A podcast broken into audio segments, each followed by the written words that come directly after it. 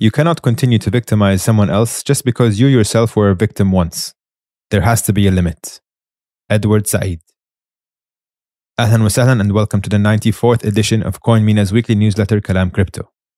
This week, Binance pleaded guilty and was ordered to pay $4.3 billion fine. CZ stepped down as CEO of Binance, and Circle expanded USDC to Japan. All that and more, so let's dive into this week's letter and talk crypto. Global news Binance guilty, CZ steps down.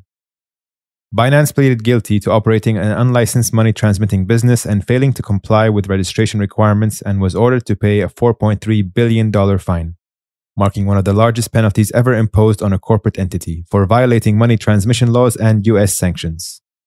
In response, CZ, the CEO and founder of Binance, pleaded guilty to violating the Bank Secrecy Act and has stepped down as CEO agreeing to pay a $50 million fine.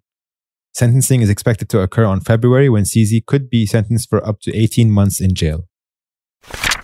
Better be safe than sorry.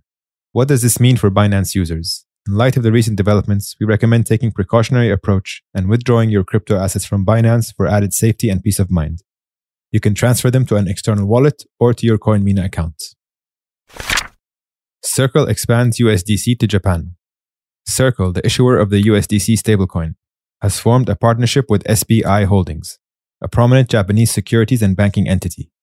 This collaboration aims to enhance Circle's presence in Japan, with a focus on promoting the circulation of USDC and expanding the utilization of stablecoins in the country. Jeremy Allaire, CEO and co-founder of Circle, said the partnership with SBI Holdings, quote, represents a shared vision for the future of digital currency and is a significant milestone in Circle's expansion plans in Japan and Asia Pacific. End quote.